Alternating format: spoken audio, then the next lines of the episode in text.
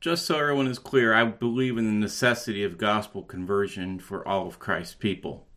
Every single person chosen in Christ from before the foundation of the world is going to eventually one day come to believe the truth of the gospel and rely upon Christ for all of their righteousness before the Lord. And all this is free. Salvation is free. It wasn't free for Christ, who paid dearly with his blood, sweat, and tears, but it is free to his children, his people. Salvation is a gift, and we just get it. Okay, we don't do anything to get it. We we don't go to a shelf and try to take it off the shelf and try and then unwrap it as if it's something we have to do to get.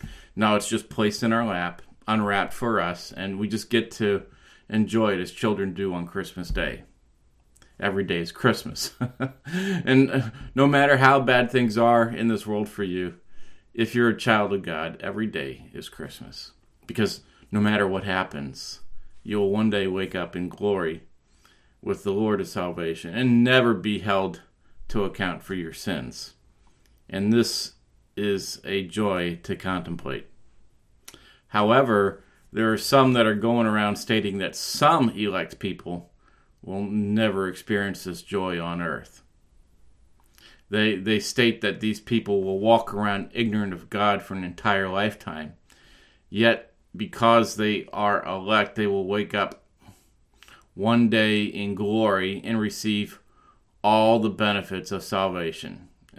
Some have taken this concept so far as to believe, even believe in universal redemption. And this line of thought has been taught by certain primitive Baptists. Absoluters don't subscribe to this, but certain primitive Baptists do. It's not a large majority of them, but um, some do. But there are a large majority of primitive Baptists that I do believe in this privatistic uh, uh, non-gospel conversion here on earth. And but in doing so, I I think they're denying the true gospel. Uh, salvation is manifested and experienced in time when life is imparted to every dead sinner by the Holy Spirit. And the gospel then comes as good news to each elect individual and is used by the Spirit to, to point each of his children to Christ. And to say this isn't going to happen is pretty ridiculous. Uh, but you know, for some, I don't think it happens until much later in life. Uh, some may even turn to the Lord in their last hours of life, in their final breaths.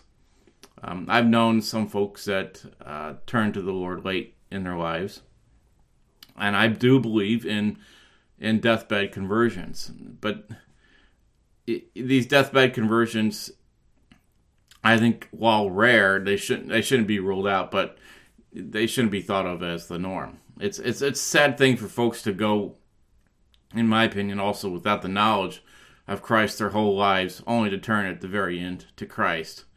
Yeah, turning to Christ is a joyful thing, but it's sad to contemplate all the years uh, of joy and the life of joy that was lost. Because believing the truth and living each day in the knowledge of Christ is a joy. And I I feel bad for those who don't understand and and believe like we do. But just so everyone is aware, no, I'm not a primitive Baptist. I, I believe in the necessity of gospel conversion.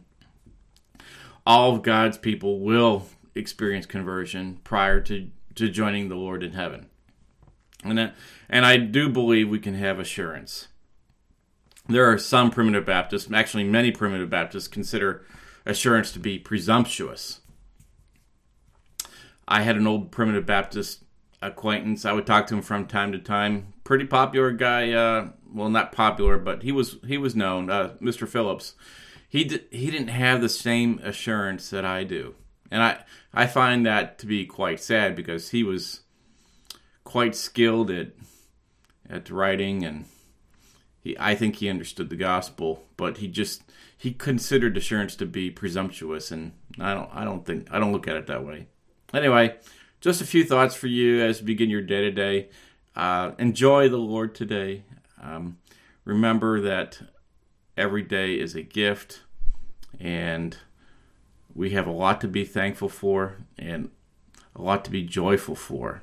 Um, we have peace and freedom and in this world and compared compared to what others have gone through and I know that there are some out there experiencing trials and hardships and my my thoughts and prayers are with y'all. And that's about all. Catch you later. Bye bye.